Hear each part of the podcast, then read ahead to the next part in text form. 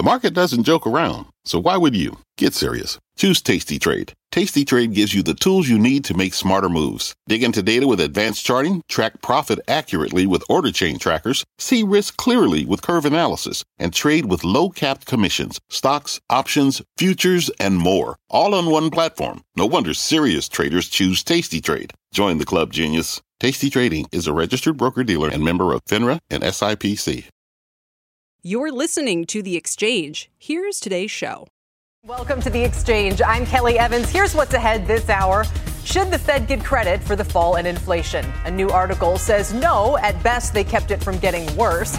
We will debate that and talk about why rates may have to stay at these levels longer than the market currently thinks.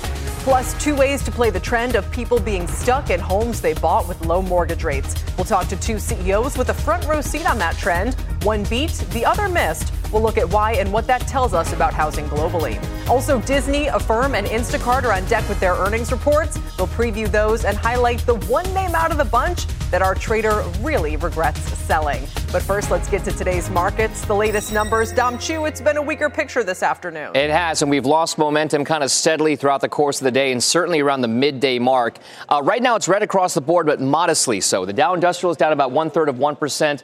34,050, down about 100 points. The S&P 500 currently sits at 4368. That's down about 9 to 10 points, one quarter of 1%. And to give you an idea of the trading range so far today, to kind of gauge where we are right now, we were up roughly 13 points at the highs and down 19 points at the lows. So we were positive modestly at one point. We've drifted lower. The NASDAQ composite, again, off one quarter of 1%, 38 points to the downside for the composite index, 13,600 the last trade there. One notable feature of the market right now is the multi, multi month low that we are seeing in oil prices. Right now, U.S. benchmark West Texas Intermediate crude, $75.13. That's down about 3%.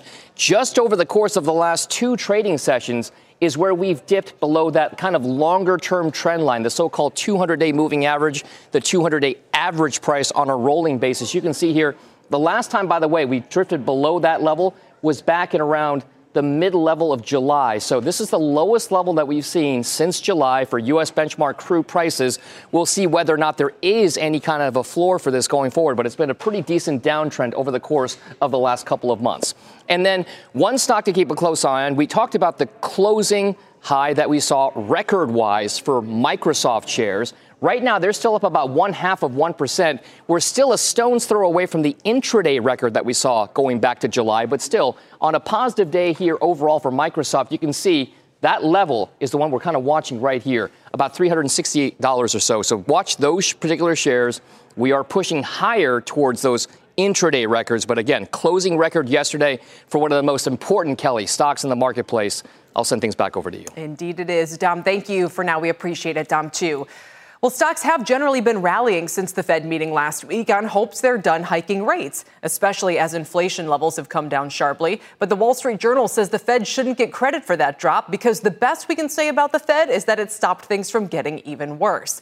So, what should we make of the Fed's policy moves? And is the market correct in expecting that rate cuts come next? Let's ask David Zervos, Chief Market Strategist at Jefferies, and CNBC Senior Economics Reporter Steve Liesman. So glad you could both join. Steve, let me just start with this, uh, with the article, kind of set us up a little bit in terms of the debate that's out there on the street. I don't think there's any doubt, really, that the Fed's hikes certainly helped uh, break the back of high inflation. It's just I think consumers want to see even more relief on the price level than what we're what we've seen.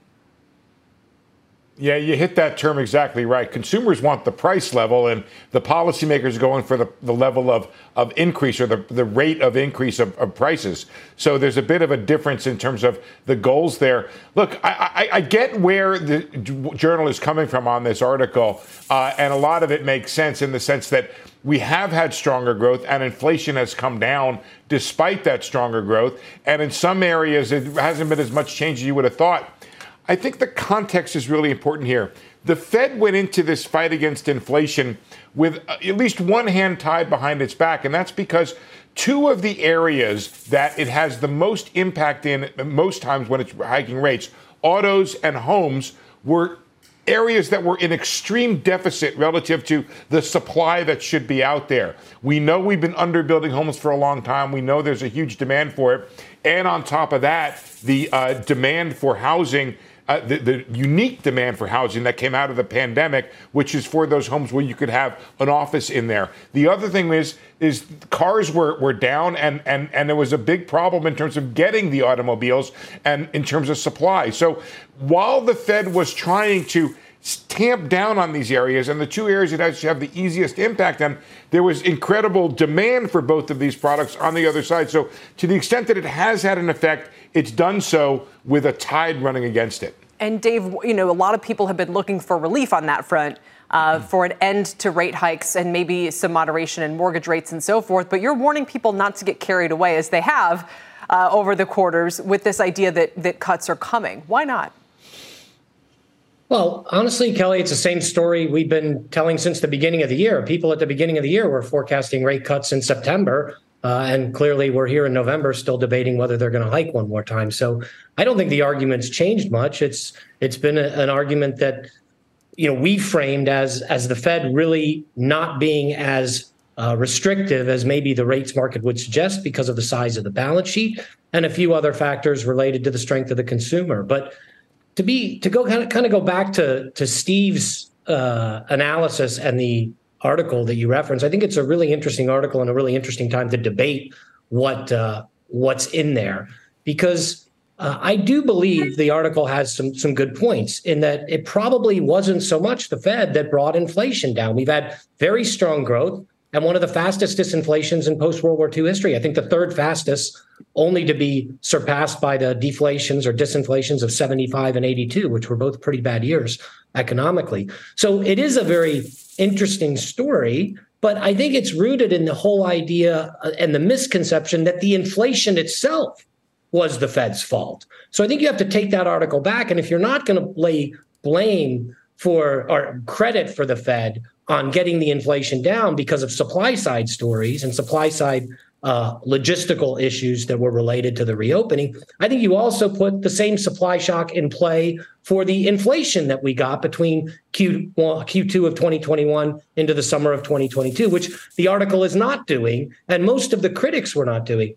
And and I'll, I'll i know you want to get back into a couple other things, Kelly, but I, I want to go back and put criticism where I think criticism really is due, and that's with all the folks in the summer of 2022 who were criticizing the Fed for being too late right. and generating all of that inflation when it really was a supply shock story. The Fed staying on top of it and keeping inflation expectations anchored, as Olivier Blanchard said in the article when he was quoted. But most importantly, the big miss was all of these folks at that Brookings conference. I think it was a Larry Ball paper and Jason Furman commenting on it that talked about how the unemployment rate was going to have to go to six and a half percent for two years just to get inflation back to two or three percent. Yeah. That's clearly been the biggest miss of this entire thing. And that's where the criticism should be is that we didn't have to crush demand to get inflation down because this was a supply shock to begin with. Let me come back to that in a second. Mm. Meanwhile, we see markets moving because we just had this 10 year note auction. want to bring in Rick Santelli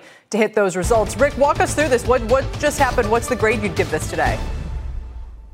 Well, the grade was Charlie minus, C minus, a bit below average. Let's go through it, shall we? 40 billion 10-year notes. That's versus 35 billion on our last package. And the yield 4.519. The yield was a bit higher than the one issued market. Higher yield equal lower price. If you are selling, you want a higher price. Right there, you get marked down a bit. Uh, what was really notable is the direct bidders were extremely light at 15.2%. That equals a February 23rd date right on the nose. But to find a lower number, you have to go back to February of 22. So that, uh, so that really makes that category of direct bidders, which is so important, weak. And 15.1% go to primary dealers. That's the most they had to take since April. Now, why isn't the market more responsive here? I'm a little surprised it stopped exactly at 4.5%. But maybe technicians aren't as surprised. Let's go to the charts very quickly.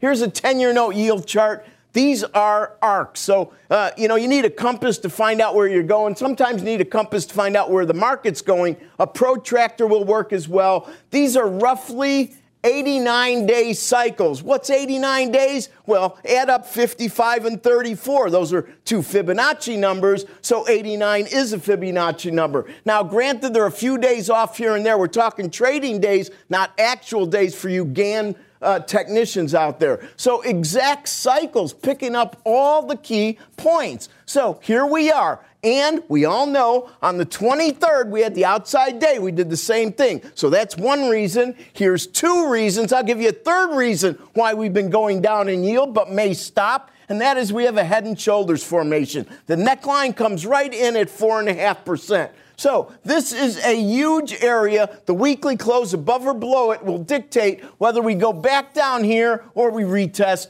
5%. Back so, to you. Rick, this is a little bit of a head scratcher because we see yields dropping, uh, and yet there wasn't as strong demand as expected. Those two things don't usually go hand in hand.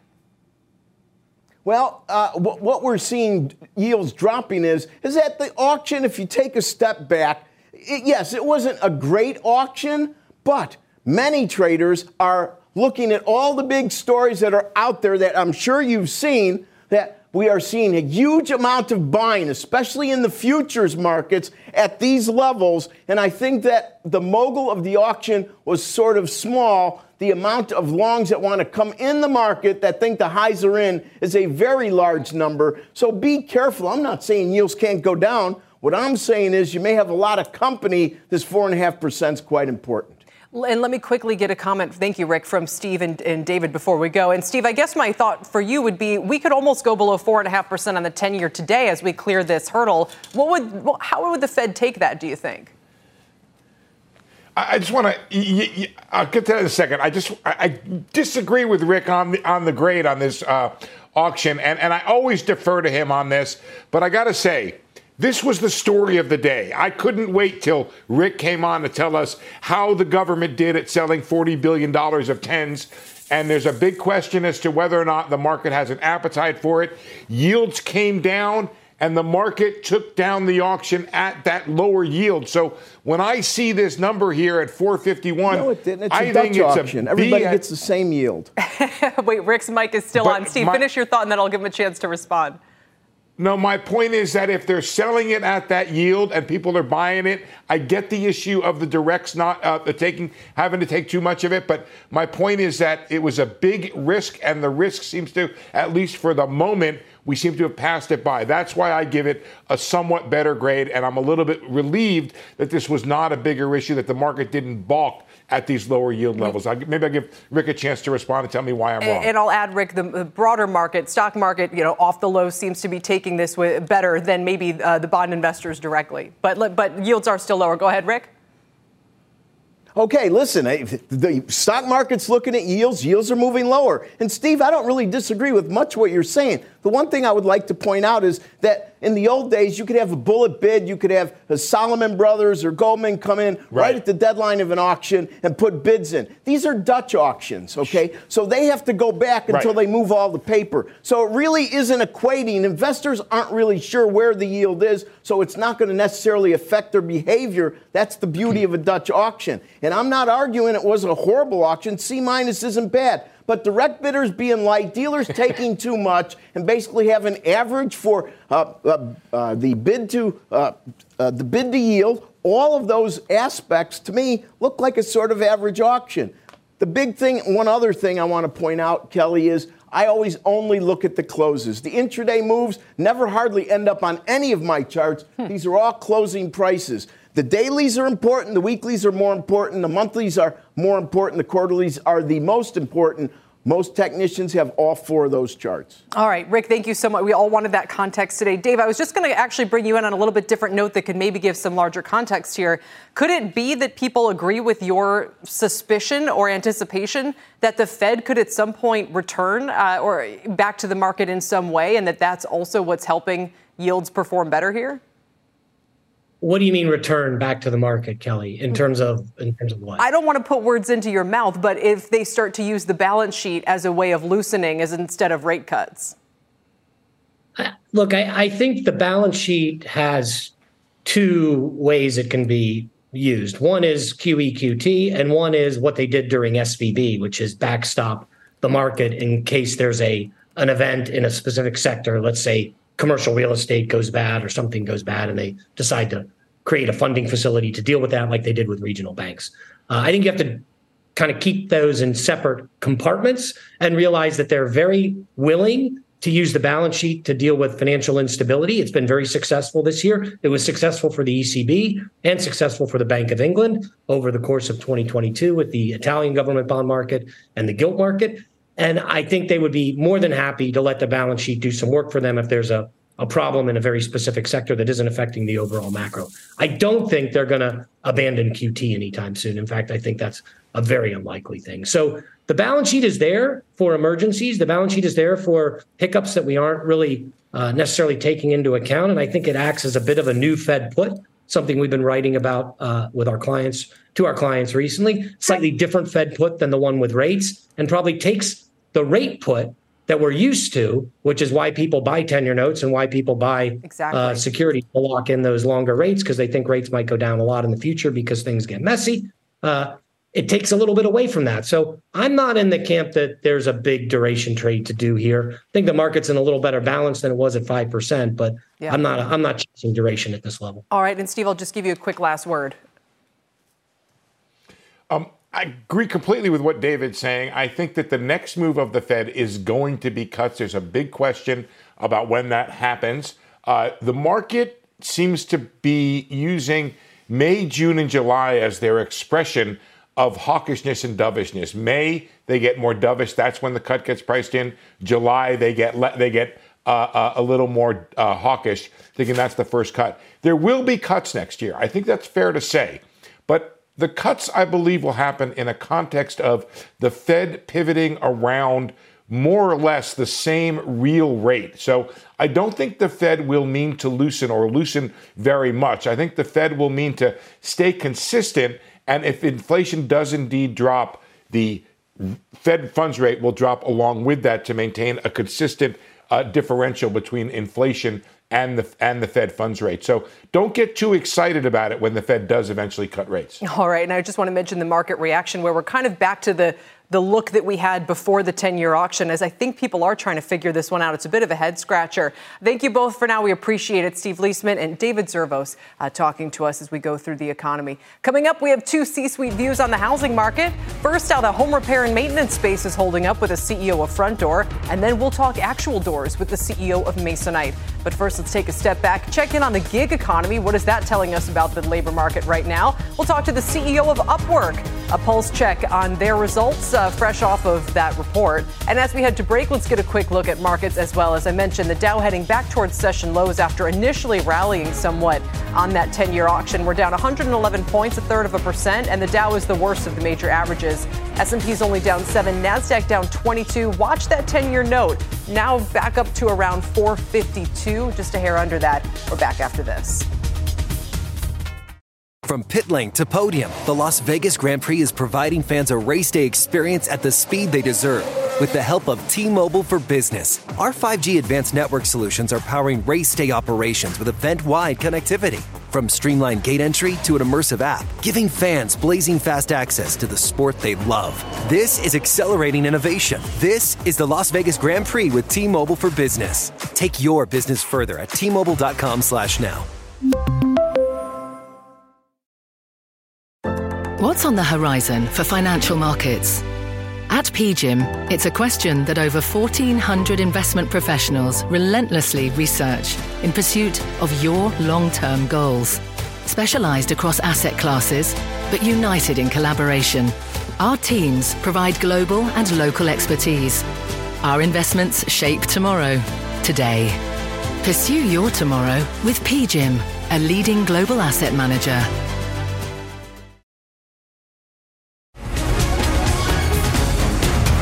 Welcome back to the exchange. Shares of the freelance market uh, marketplace Upwork soaring as much as 20% last night after strong Q3 results. They're up about 10% right now. The company beat on both the top and bottom line, recorded an 11% jump in revenue from the prior year, and raised full year guidance, saying it's on track to deliver a record 2023. For more, let's bring in Upwork President and CEO Hayden Brown. Hayden, it's good to see you again. Welcome. Thanks, Kelly. Great to be here. We talked last quarter about how a lot of people were looking for more freelance help with AI, for instance. Is that still a key factor here? It's a huge theme right now, Kelly. I think businesses of all sizes are really trying to figure out how they can adopt these new technologies into their workflows, into their business products and offerings. And we're seeing tremendous growth in this area. You know, it's off of a small base, but certainly it's the fastest growing category of work we see on our platform. Generative AI and AI machine learning is up 63% year over year for us. We're seeing search activity in this area up 20x from Q4 of 2022 when ChatGPT really broke onto the scene. So there's a lot of activity happening in this area. What else is driving the growth that you posted? Well, we're seeing strength across all of the categories we serve. You know, our marketplace is incredibly diverse with 120 plus categories of work and serving small through large businesses. This past quarter, we saw our net new logos expand on the enterprise side 21% quarter over quarter. So our sales team is certainly executing well despite the macro backdrop, which continues to be challenging, you know, broadly for businesses, I think, at this time. Um, and then we're seeing again a lot of product innovation. So we launched partnerships with OpenAI in Q2, with Amazon, uh, ClickUp, Miro, a number of other companies this quarter, and our own uh, GPT-4 powered Upwork Chat Pro service, which just came to market this quarter, where we're really seeing again a lot of innovation happening, and customers are leaning in, hiring freelancers to really do the work that they need in this macro environment. You know, they still have a lot of things they need to get done, and they're looking to Upwork solutions to get that work done. Do you think part, some of this is driven by people who want to stay remote and have that flexibility uh, versus, you know, because we're seeing so many people called back to the office now, and I'm surprised actually that you say freelancing is hitting an all-time high, up three points from 2021 to 39 percent in terms of the share of professionals uh, doing this 60 million Americans. I mean, these numbers are much larger uh, than I would expect. I also would have thought they'd kind of be going back towards something more quote unquote normal. The world has changed, Kelly. You know, I think through the pandemic, through the last uh, decades of, you know, recessions, things like that, people have seen that uh, the, the full-time stable job isn't what it used to be. And when we talk to professionals, they're increasingly realizing that working in freelance gives them not just the flexibility around where to work, but also the independence of knowing that they can always find uh, that living and earn that income regardless of the economic conditions because they have a portfolio of clients they're working with that they're not dependent on a single employer who might lay them off at any time. So the calculus for workers has really changed. The appetite for workers to have a freelance career that gives them economic stability in addition to other benefits around flexibility and independence is really what's going on on their side. And then businesses have woken up to the fact that if they want to tap into the best and most highly skilled workers out there, they need to be having a strategy around freelance workers because freelancers are the ones who are fastest to upskill and self skill. And at this time, with the generative AI revolution happening, they need these workers who are the ones that really have those skills for them. And remind me, I know that you know whether or not Upwork was around during the financial crisis year. That was a long time ago in company, or kind of like dog years in, in company years. But uh, what should we expect to see if the labor market broadly is weakening? You know, what would you be on the lookout for? What what might your results show in terms of the mix of what employers or employees are looking for and their activity? Um, if there's anything you can tell us about kind of what you think is going on with the broader labor market and its strength right now, I'd be very curious. Well, we've been doing a lot of work to untether our own results from the broader macroeconomic trends. And I think that was part of the, the strength in our results this quarter. And certainly that's a theme we're working on going forward. But as the economy continues to, you know, do what it what's going to do, and certainly we're not the ones to predict that.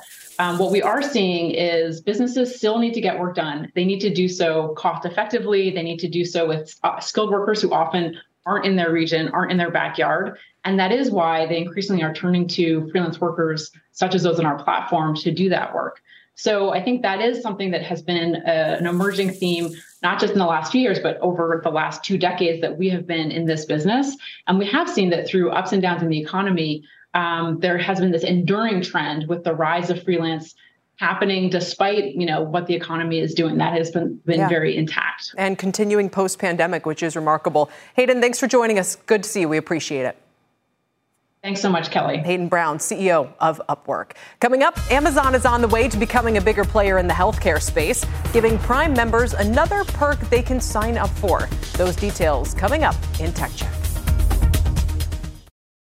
Welcome to the Canva guided meditation for stress at work.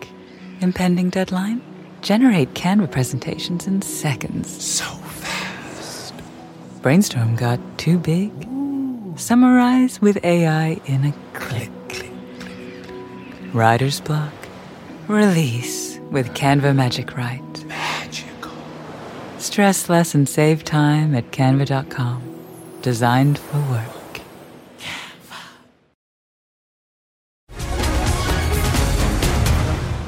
Welcome back to the exchange. It's been a volatile market afternoon, although I shouldn't say too volatile. The VIX is pretty tame today. But Dow was up 100. The low was down 156. We came back somewhat after that 10 year auction, and now, uh, actually, we're now uh, pairing those declines again, down about 89 points. Eli Lilly shares popping last hour after the FDA approved its drug tirzepatide, uh, which you would know under the brand name Mounjaro for diabetes, but the FDA has now approved it officially for weight loss. Uh, that's sending shares up about 1.5%, a little off session highs. It will be marketed by Eli Lilly under the name Zepbound. Speaking of new names, check out shares of Kellanova, the company formerly known as Kellogg, also higher after an earnings beat on the top and bottom line. Remember, this is the snacks business, showing resilience despite concerns that weight loss drugs like Zepbound will curb demand. In fact, we have Kellanova looking to snap a four month losing streak. Let's get to Tyler Mathisen for a CNBC News update. Tyler? Thank you, Kellanova. All right, President Biden and Chinese President Xi planning to restart military to military communications. That's according to Axios. China suspended military communication channels last year after the then House Speaker Nancy Pelosi, remember, she went and visited Taiwan. That's a no no in Beijing. The Biden administration looking to create more stability in the region and lower the risk of a military standoff between the two countries. A Los Angeles man exchanged gunfire with two people who attempted to rob him. Surveillance video shows the homeowner walking to the front door as two masked robbers approach him. One robber pulled a gun on the man, and the homeowner responded by pulling out his own concealed handgun. The parties fired at each other, though no injuries were reported. Police say no arrests have yet been made. And items from the Titanic are being sold at auction this week. A rare menu from April 11, 1912, shows what the first class restaurant was serving on board just three days before the ship sunk. A pocket watch from a Russian immigrant who died in the accident, also being sold at a UK auction. The auction house said the watch is expected to sell for more than $60,000, while the menu could go for $74,000. Kelly, back to you. Couldn't quite make out that text, but I love no, seeing. I, I wouldn't know what to order there. Yeah, it's always so interesting to see what what's held up over time and what hasn't. Yeah. Uh, anyway, Tyler, I'll see you on Power Lunch, by the way. Coming up, a four horseman edition of Earnings Exchange. Disney, Affirm, Instacart, and ARM all on deck with results. We'll get you the numbers and narratives to know ahead of those reports. All four stocks down into that, by the way. We're back in a moment.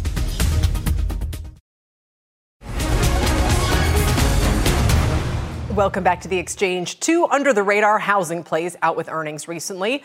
Home maintenance and repair company Frontdoor beat on the top and bottom lines last week, while actual front door maker Masonite reported a miss today. We've got both CEOs joining us in first on interviews. Howard Heckes from Masonite and Frontdoor's Bill Cobb. Gentlemen, welcome to both of you. Appreciate your time today. Bill, let's start with you. Those shares up 22% since earnings last week. You raised full year guidance. You're talking about profit margin improvements. What's driving that?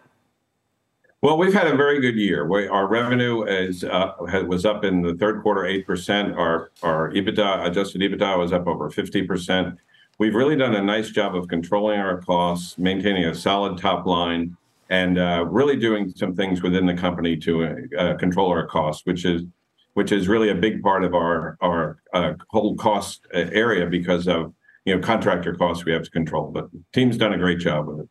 Just give us a little bit. I want to ask you about the housing market more broadly, but I am curious how you're uh, keeping such a tight lid on expenses right now. What are, what are the methods of doing so?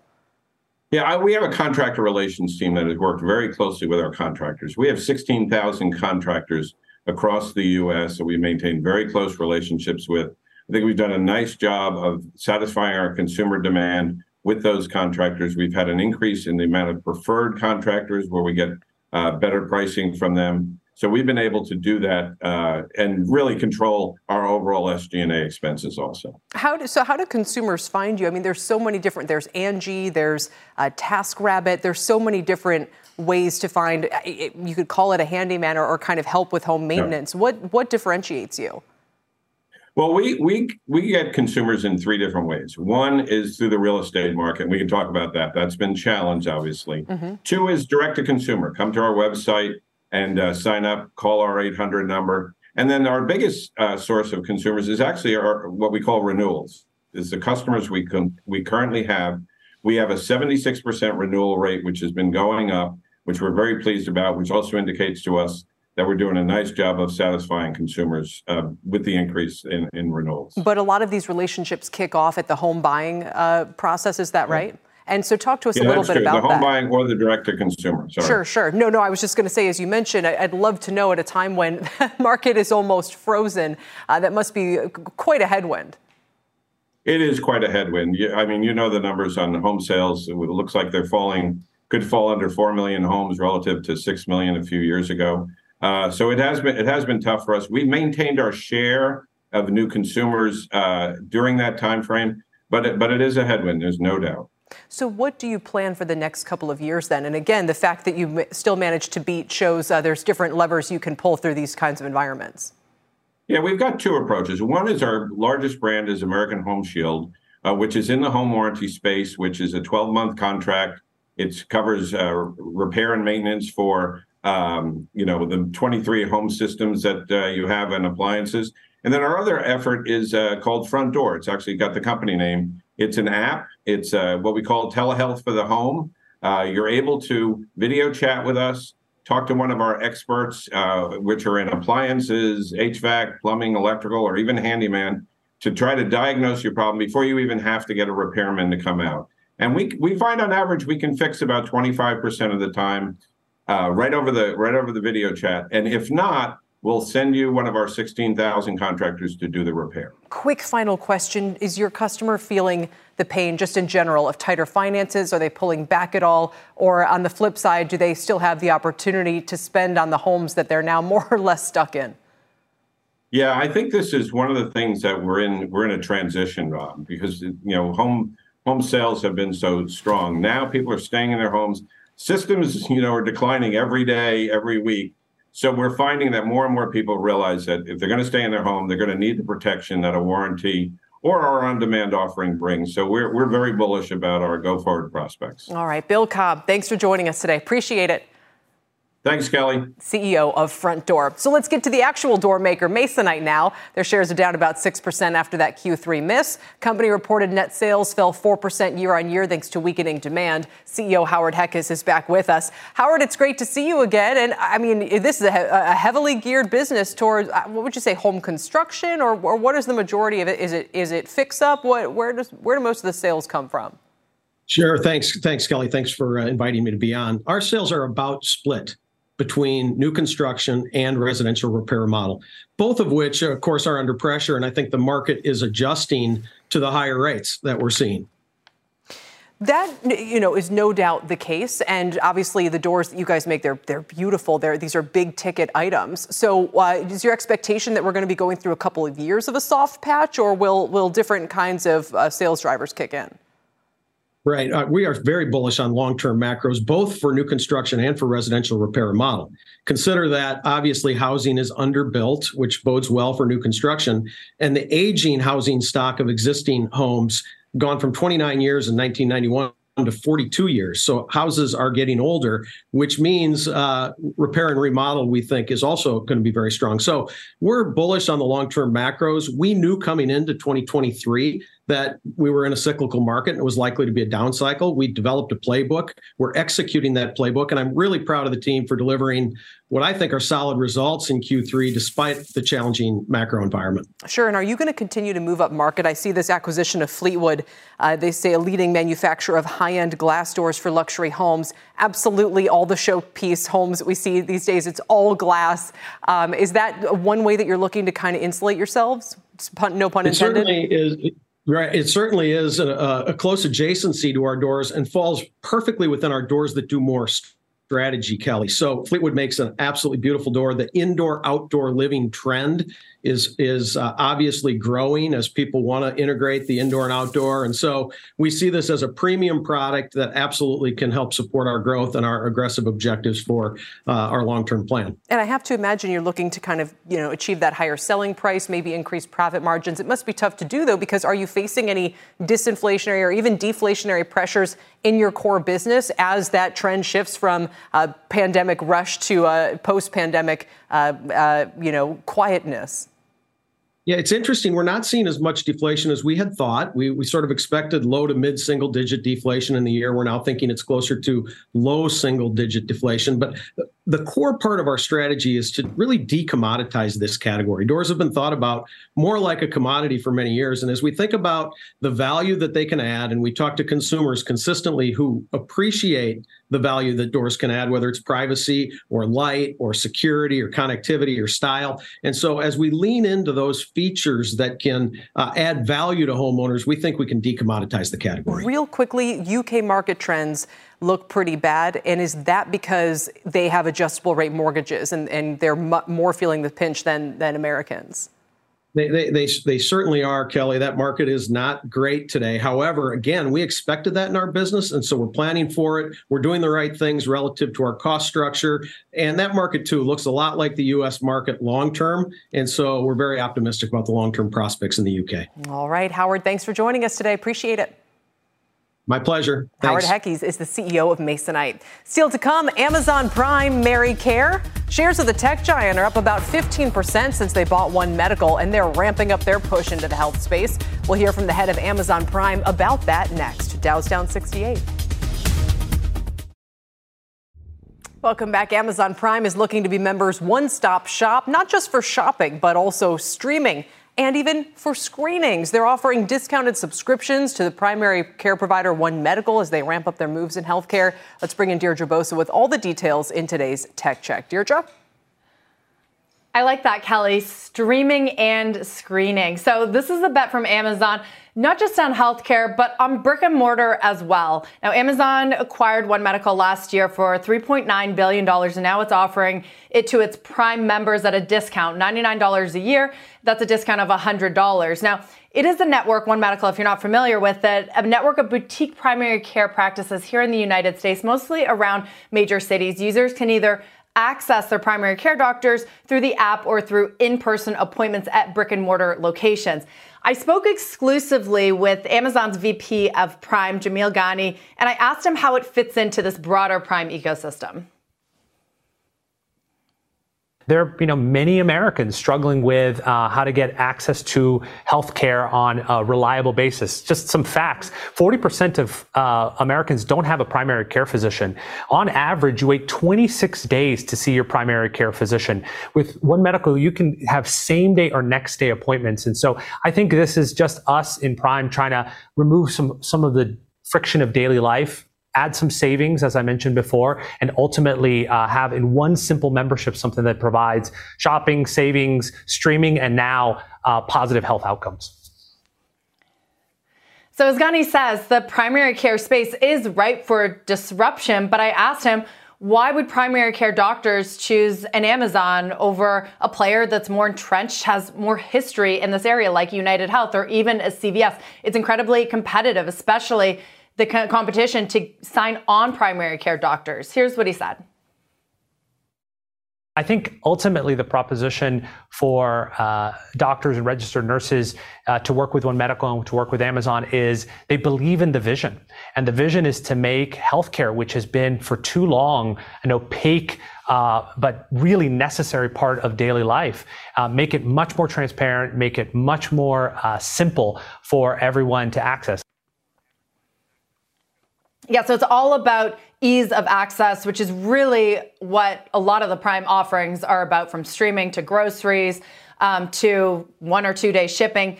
Healthcare, though, this is going to be tricky because it is a highly regulated space where Amazon has a mixed track record. Back over to you. All right, Deirdre, thank you very much. We'll keep our eyes on their further ambitions. Deirdre Bosa reporting. We have a news alert on David Einhorn's Greenlight Capital. Let's get over to Leslie Picker. Leslie? Hi, Kelly. Yeah, I was able to obtain Greenlight's latest investor letter. In it, David Einhorn writing, quote, we have limited exposure to the U.S. consumer, and that's a position based on the geopolitical risk that he thinks investors have been conditioned to ignore. He said the firm's working thesis is that the leaders of countries that seek to displace the U.S. the dominant global power would prefer a different U.S. president.